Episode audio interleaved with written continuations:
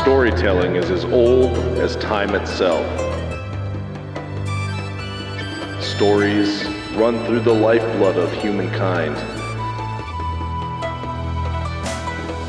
But stories are forgotten as they're passed from generation to generation. My goal with this podcast is to prevent that from happening to stop these stories from getting lost in the sands of time. I'm David Swiduck, and you're listening to Faded Words.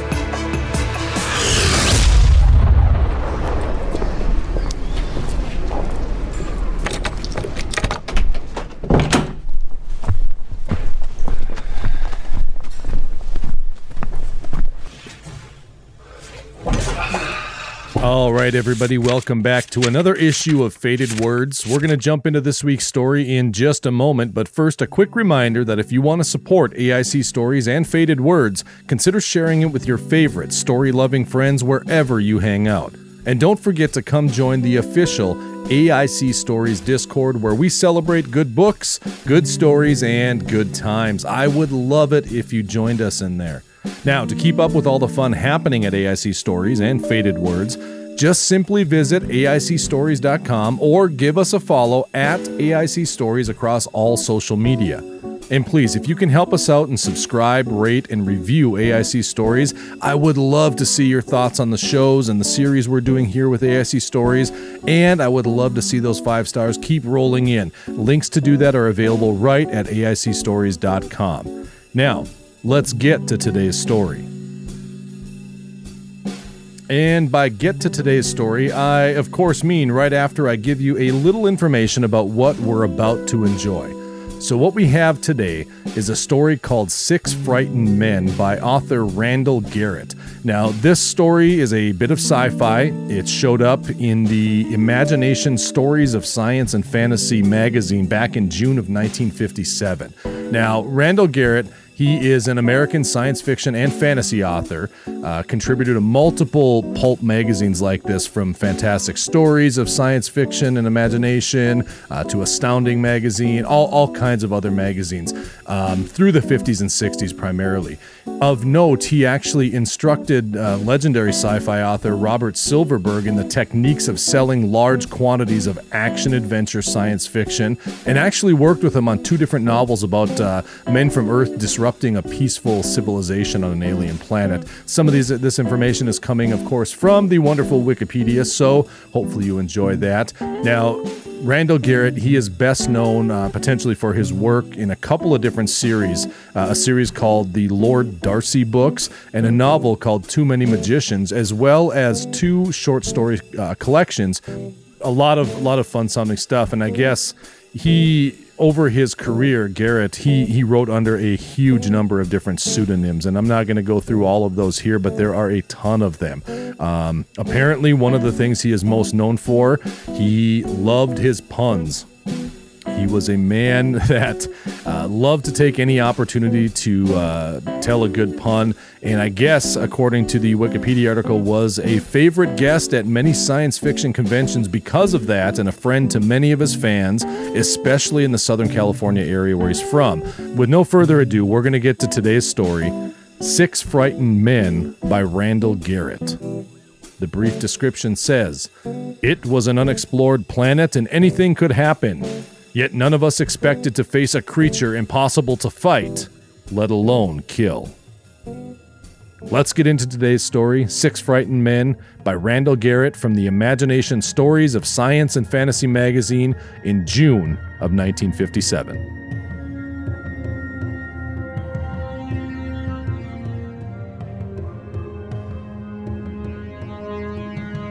You put your life on the line when you join the exploratory wing of the Space Corps. They tell you that when you sign up.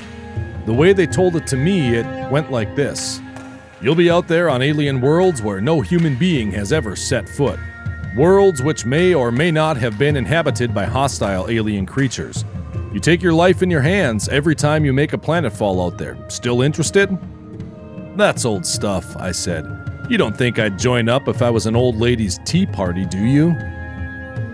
which was how I happened to be crouching behind a fantastically sculptured spiraling rock out on the yellow, wind blasted desert of Pollux 5, huddling there with a fierce sweep of sand against my faceplate, looking at the monster that barred my path. The thing was at least 60 feet tall and all eyes and mouth. The mouth yawned, showing yellow daggers a foot long.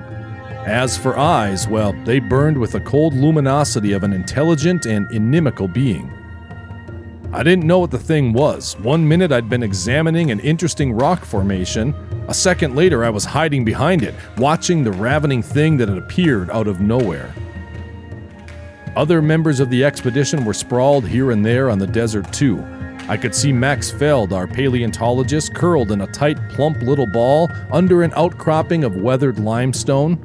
And there was Roy Lawrence, the biochemist, flat on his stomach, peering at the thing incredulously.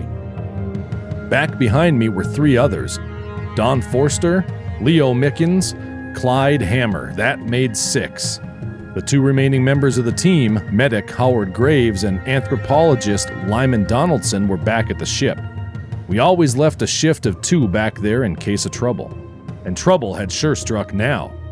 I saw Lawrence swivel in the sand and stare goggle eyed at me. His lips moved, and over my helmet radio came, What the hell is it, Phil? Where'd it come from? I'm a morphologist. I'm supposed to know things like that, but I could only shrug and say, a thing like that could only come from the pits of hell. I've never seen anything like it before. I hadn't. We had been fine combing the broad, windswept plain in front of the ship, looking for archaeological remains. The planet was uninhabited, or so we thought after running a quick check, but Max Feld had discovered relics of a dead race, an exciting find, and we had all fanned out to help him in his search for more. We had been heading toward a flat mountain wall that rose abruptly from the desert about a mile from the ship when, from nowhere, the creature appeared, towering above the desert like a dinosaur dropped from the skies. But no dinosaur ever looked like this one. 60 feet high, its skin a loathsome gray green, quivering jelly with thick, hairy cilia projecting. Its vat like mouth gaping toothily, its cold, hard eyes flickering back and forth, searching for us as we flattened ourselves out of sight. It was an utterly ghastly being. Evolution had gone wild on this planet, and we were cut off from the ship, hemmed between the mountain wall and the creature. What are we going to do? Clyde Hamner whispered. He's going to smell us out pretty soon. As he spoke, the monster began to move, flowing, it seemed, like some vast protozoan. I'm going to blast it, I said as it oozed closer to us. Cautiously, I lift my Webley from its shoulder holster, turned the beam to full, began to squeeze the firing stud. A bright, white hot beam of force leaped from the nozzle and speared the creature's eye. It howled, seemed to leap in the air, thrashed around, and changed. It became a boiling mass of amorphous protoplasm, writhing and billowing on the sand. I fired again into the mass, again and again, and the alien creature continued to shift its form. I was cold with horror, but I kept up the firing. My bolts seemed to be absorbed into the fluid mass without effect, but at least I had halted the oozing advance. It reached one final hideous stage a giant mouth opening before us like the gate of hell. A mouth, nothing more. It yawned in front of us, then advanced. I felt noxious vapor shoot out, bathing my thermosuit, and I saw a gargling larynx feet across. I fired again and again into the monster's throat. My companions were firing too. We seemed to have halted the thing's advance. It paused some 20 feet from us, a, a wall of mouth. Then it disappeared. It blinked out of sight the way it had come, instantaneously. For a moment, I didn't realize what had happened and fired three useless charges into the space where the monster had been. It's gone, Hamner exclaimed. My hands were trembling. Me, who had stood up to Venusian mudworms without a whimper, who had fought the giant fleas of Rigel 9, I was shaking all over. Sweat was running down my entire body, and the wiper of my faceplate was going crazy trying to blot my forehead. Then, I heard dull groans coming from up ahead. One final grunt, then silence. They had been coming from Max Feld. Looking around cautiously, I rose to my feet. There was no sign of the creature. I ran to where Max lay. The plump paleontologist was sprawled flat in the sand, face down. I bent, yanked him over, peered in his face mask. His eyes were open, staring, and lifeless.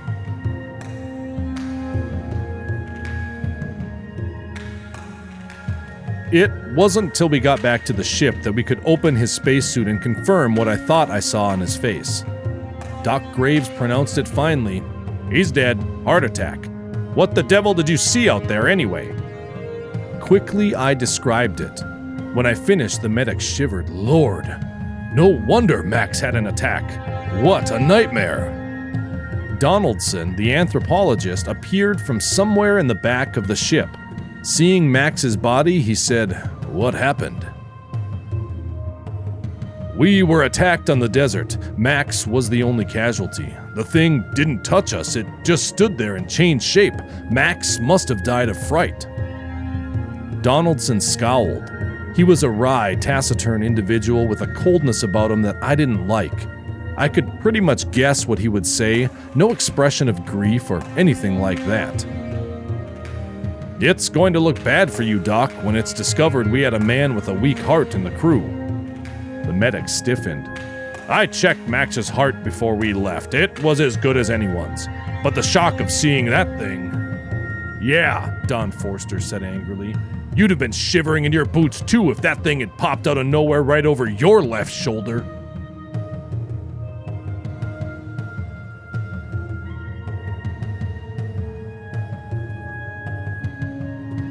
Keep your remarks to yourself, Forster. I signed on for the exploratory team with the same understanding any of you did that we were going into alien, uncharted worlds and could expect to meet up with anything. Anything at all. Fright's a mere emotional reaction. Adults, as you supposedly are, should be able to control it. I felt like hitting him, but I restrained myself. That ordeal out on the desert had left me drained, nerves raw and shaken. I shrugged and looked away. Well, Hamner said, what do we do? Go home? It was said half as a joke, but I saw from the look on young Leo Micken's face that he was perfectly willing to take the suggestion seriously and get off Pollux 5 as fast as he could. To forestall any trouble, I said, It's a tempting idea, but I don't think it would look good on our records. You're right, Hamner agreed. We stay. We stay until we know what that thing is, where it came from, and how we can lick it. We stayed. We spent the rest of that day aboard ship, having called off the day's explorations in memory of Max. The bright orb of Pollux set about 2,000 ship time, and the sky was filled with a glorious sight a horde of moons whirling above. The moons of Pollux 5 were incredible. There were 100 of them, ranging in size from a hunk of rock the size of Mars Deimos to one massive high albedo satellite almost a thousand miles in diameter. They marched across the sky in stately order, filling the Polluxian night with brightness. Only, we didn't feel much sense of wonder. We buried Max in a crude grave, laid him to rest under the light of a hundred moons, and then withdrew to the ship to consider our problem.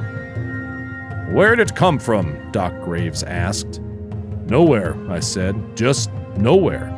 One second it wasn't there, the next second it was. It vanished the same way. How could that be? Donaldson asked. Matter doesn't work that way, it's flatly impossible. Holding myself in check, I said, Maybe so, Donaldson, but the thing was there. How do you know? The anthropologist persisted, sneering a little. Are you sure it wasn't a mass illusion of some kind? Damn you, Forster shouted. You weren't there! We were, and we saw it! Max saw it! Ask Max if it was there! Evenly, Donaldson said, On the basis of your description, I'm convinced it must have been an illusion. I'm willing to go out there and have a look first thing in the morning, either alone or with any of you, if you can work up the courage. Fair enough? Fair enough, I said. I'll go with you. The next morning, we left the ship, clad in thermosuits, armed to the teeth. Well, at least I was. I carried a sub-force gun and a neural disruptor. Donaldson scornfully packed only the prescribed blaster. We crossed the flat plain together without speaking. I led the way, looking back nervously every few paces, but there was nothing behind me but Donaldson. We made a complete reconnaissance of the area, picked up a few interesting outlying fossils, Donaldson thought they might be relics of the dead race of Pollux 5, and reached the bare face of the mountain without any difficulties. Well, Donaldson asked sneeringly, where's your monster this time? He afraid of me?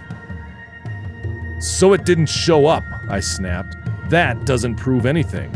For all we know, it might jump us on the way back to the ship. So it might, but I doubt it. For one thing, I've been checking footprints in the sand. I've counted six tracks, one each for you Feld, Hamner, Lawrence, Forster, and Mickens. Unfortunately, that doesn't leave any for your monster. There's no sign of him anywhere. I was a little startled by that. I glanced around. You're right, I admitted, frowning. Licking dry lips, I said, There ought to be some trace, uh, unless the wind's covered it. The wind hasn't fully covered the traces of U6 yet, Donaldson pointed out with obstinate logic. Why should it obliterate only those of your nemesis? I scowled but said nothing. Donaldson was right again but I still found it hard to convince myself that what we had seen was only an illusion. On the way back to the ship, I formulated all sorts of theories to explain the creature. It was a monster out of subspace, generated by etheric force. It was a radiation creature without tangible physical body. It was. I had half a dozen conjectures, each as unlikely as the next, but we returned to the ship safely without any trouble whatever. I was sure of one thing the creature was real, no matter what hell void had spawned it. When we returned, I saw the tense faces of the men in the ship ease. All right, Donaldson said. We've both been out there and come back. I say we ought to investigate this place fully. There's been a high level civilization here at one time, and. Suppose it's this monster that killed off that civilization, Forster suggested. Then it's our duty to investigate it, I had to say, even at the cost of our lives. Here, I agreed with Donaldson. Monster or no, it was our job to fathom the secrets of this dead world. We agreed to explore in twos rather than risk the customary complement of all six at once. Two men would go out, five remain within. Three of them space suited and ready to leave the ship to answer any emergency call. Mickens and Forster drew the first assignment. They suited up and left. Tensely, we proceeded about our shipside duties, cataloging information from our previous stops, performing routine tasks, busying ourselves desperately in unimportant work to take our minds off the men who were out on that desert together. An hour later, Forster returned, alone, his face was pale, his eyes bulging, and almost before he stepped back from the airlock, we knew what must have happened. Where's Mickens? I asked, breaking the terrible hush in the cabin. Dead, he said hollowly. We. We got to the mountain and, God, it was awful. He sank down in an acceleration cradle and started to sob. Doc Graves fumbled at his belt, drew out a neurotab, forced it between the boy's quivering lips. He calmed. Color returned to his face. Tell us about it, Hamner urged gently. We reached the back end of the plain, and Leo suggested we try the mountain. He thought he saw a sort of cave somewhere back in there and wanted to have a look. We had to go over that sharp rock shelf to get in there, so we, we started to scale the cliff. We were about a hundred feet up and going along a path maybe four feet wide when. when. He shuddered, then forced himself to go on. The monster appeared. It popped out of nowhere right in front of Leo. He was taken by surprise and toppled over the edge. I managed to hang on. Were you attacked? I asked. No, it vanished right after Leo fell off. I, I went down to look at him. His, his face mask had broken. I, I left him there.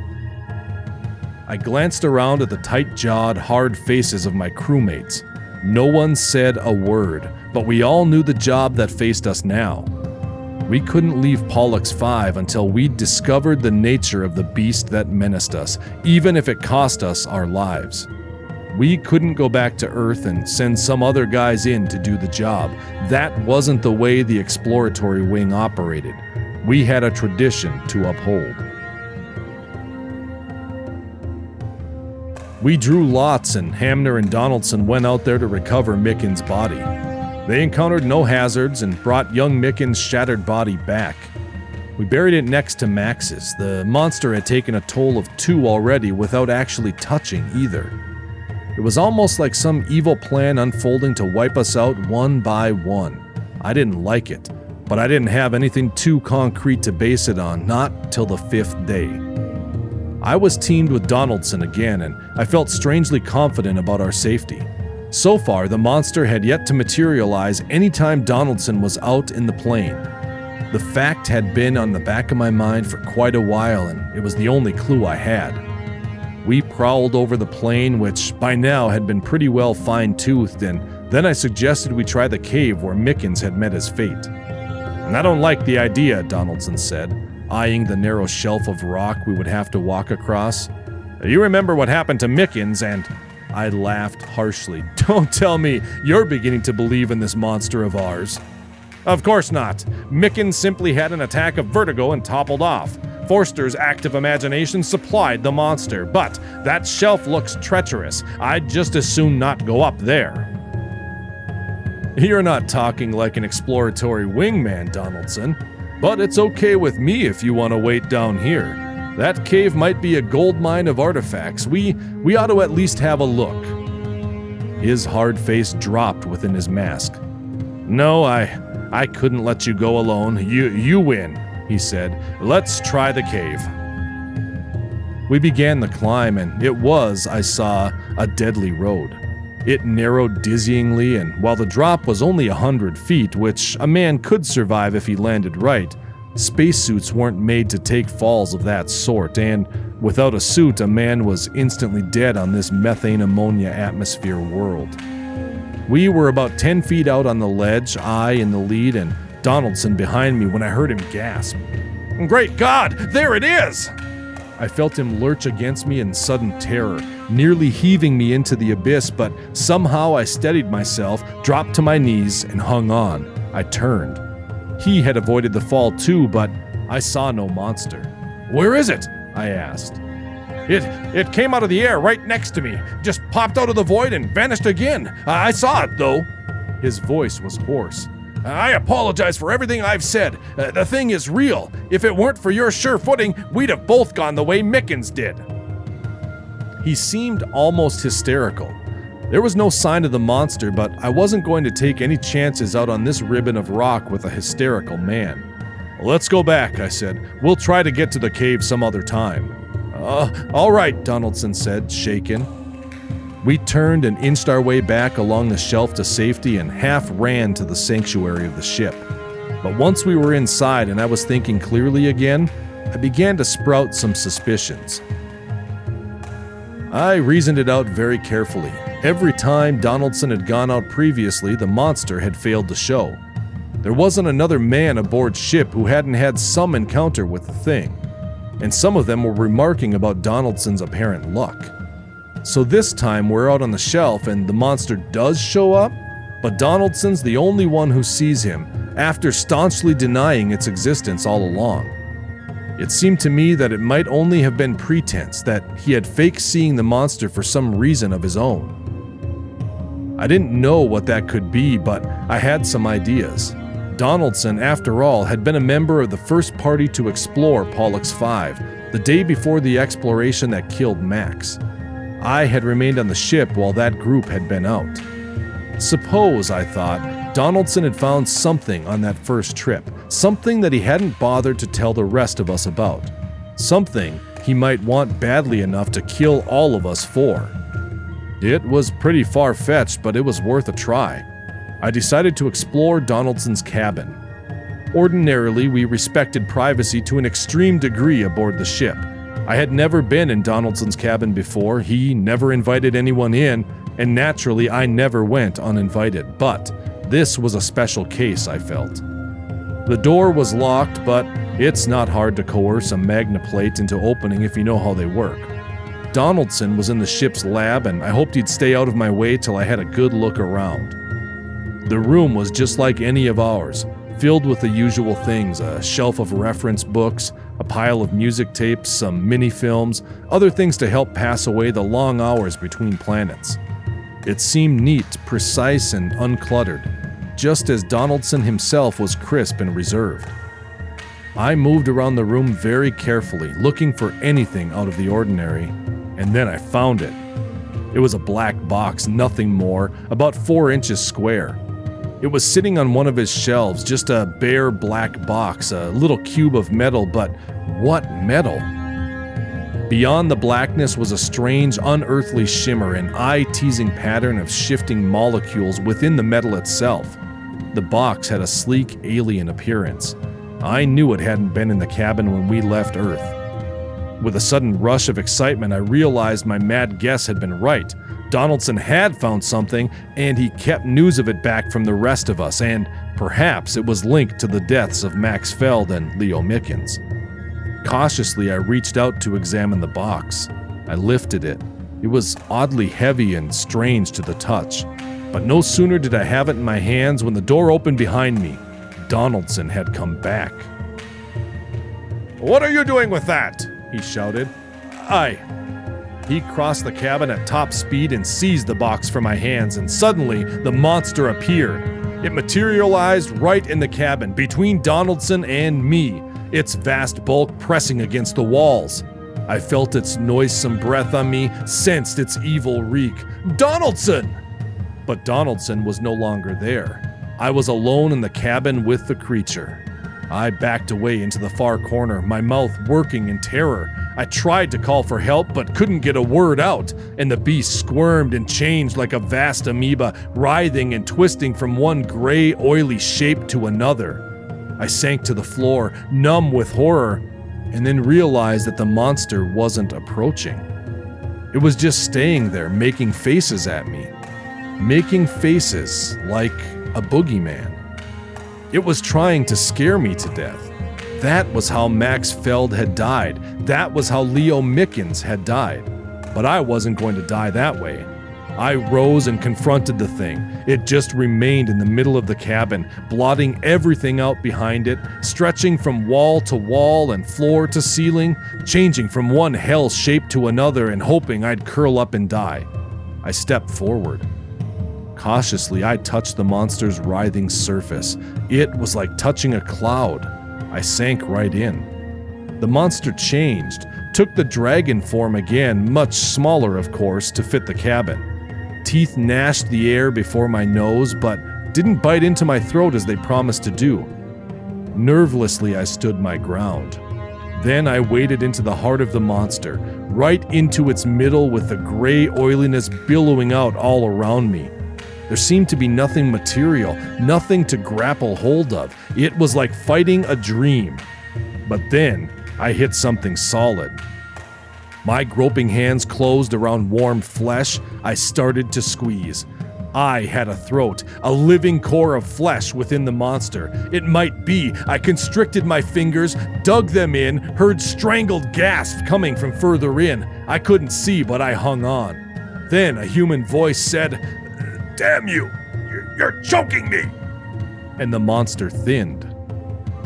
Through the diminishing smoke of the dream creature, I saw Donaldson, and I was clutching his throat.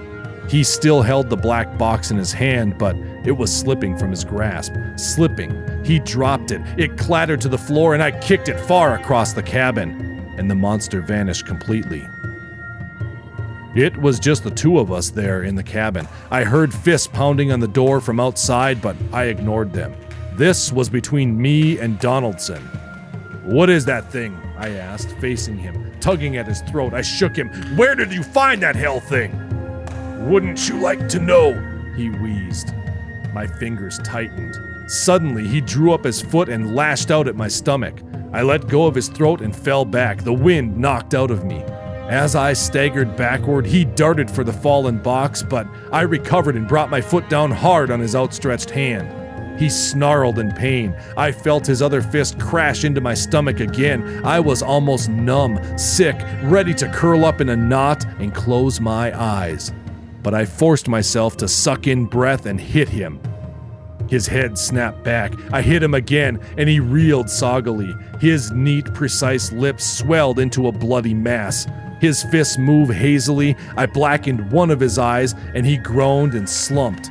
Fury was in my fists. I was avenging the honor of the exploratory wing against the one man who had broken its oaths. Enough! Enough! But I hit him again and again till he sagged to the floor. I picked up the black metal box, fondled it in my hands, then tentatively I threw a thought at it monster. The monster appeared in all its ugliness. Vanish. It vanished. That's how it works, isn't it? I said. It's a thought projector. That monster never existed outside your own mind, Donaldson. Don't hit me again, he whined, and I didn't. He was beneath contempt. I threw open the door and saw the other crewmen huddled outside, their faces pale. It's all over, I said. Here's your monster. I held out the black box. We held court on Donaldson that night, and he made full confession. That first day, he had stumbled over an alien treasure in the cave beyond the hill. That and the thought converter. The idea came to him that perhaps, as sole survivor of the expedition, he could turn some of the treasure to his own uses. So he utilized the thought converter in a campaign to pick us off one by one, without aiming suspicion at himself. Only his clumsy way of pretending to see the creature himself had given him away, else he might have killed us all. Our rulebook gave no guide on what to do about him, but we reached a decision easily enough. When we left Pollux 5, taking with us samples of the treasure and other specimens of the long dead race, including the thought converter, we left Donaldson behind on the bare, lifeless planet with about a week's supply of food and air. No one ever learned of his treachery. We listed him as a casualty along with Max and Leo when we returned to Earth. The exploratory wing had too noble a name to tarnish by revealing what Donaldson had done, and none of us will ever speak the truth. The wing means too much to us for that. And I think they're going to award him a posthumous medal.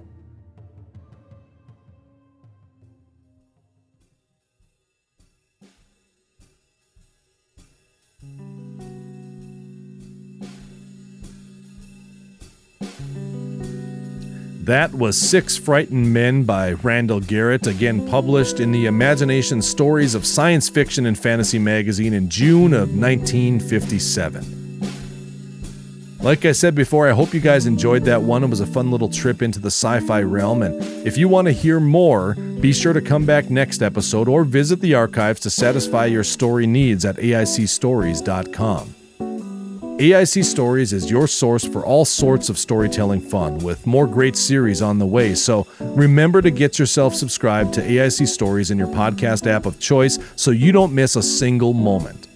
Just visit AICstories.com for links on how and where to subscribe wherever you prefer to listen, from Apple Podcasts to Spotify and everything in between. Faded Words is an AIC Stories production produced and narrated by David Swiduck, with original stories credited to the public domain. I'll be back soon with another story, and I hope to see you then, but until then, take care, read more stories, and thank you for helping to keep these stories alive. I'm David Swiduck, and this is Faded Words.